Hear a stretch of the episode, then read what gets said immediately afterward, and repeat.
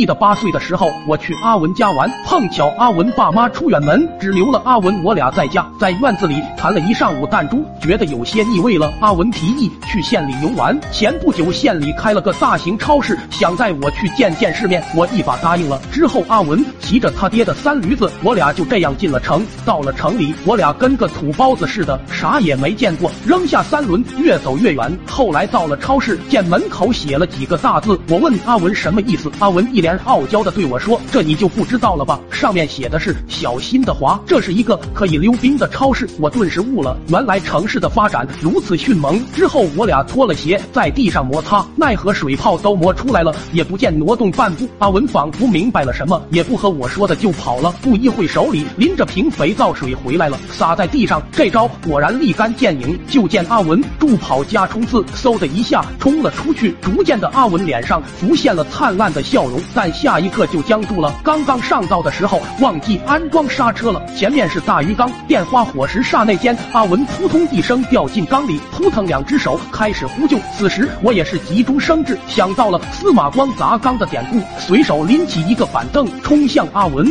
下一刻鱼缸应声而碎，阿文获救了，但是鱼缸里的水喷了出来，我直接被强大的水流干翻，声响惊动了超市的保安。不一会，保安拎着手电筒就往过冲，又一个助跑加冲刺，灾难再一次上演。只不过这次有点不一样，保安的手电筒漏电了，一路火花带闪电的朝我们冲来。我还没爬起，就被一电棒杵在腚上，我和保安瞬间一块抽搐了起来。此时另一个保安更是直接滑进了女更衣室。阿文这犊子也不知道怎么回事，看见我俩像脱水的鱼一样抖动着，就想过来扶我。在靠近我俩的一瞬间，身体瞬间绷直。像个僵尸一样的立在那里，头顶开始冒烟。好在那玩意电量不多，在我晕厥之前，总算是获救了。之后为了赔偿超市的损失，我俩只能将阿文老爹的三轮子脚踏车给抵押了。但车被抵押了，阿文回去估计得被老爹抽死。我俩合伙心生一计，干脆晚上把车悄悄骑走。可大白天的也不敢那么明目张胆，我俩就愣愣的守到了晚上。终于瞅着没人了，我俩急忙跳上车，蹬着三轮子跑了。完。完全没注意到车厢里有个熟睡的人，一路蹬到了阿文家，正好碰上阿文老爹，就差点被三轮子掀翻。阿文老爹气得大骂，也估计是嗓门大了，吵醒了后面睡觉的保安。阿文老爹注意到了从车厢里站起来的人影，挠了挠头，疑惑的问：“这是搁哪捡的？”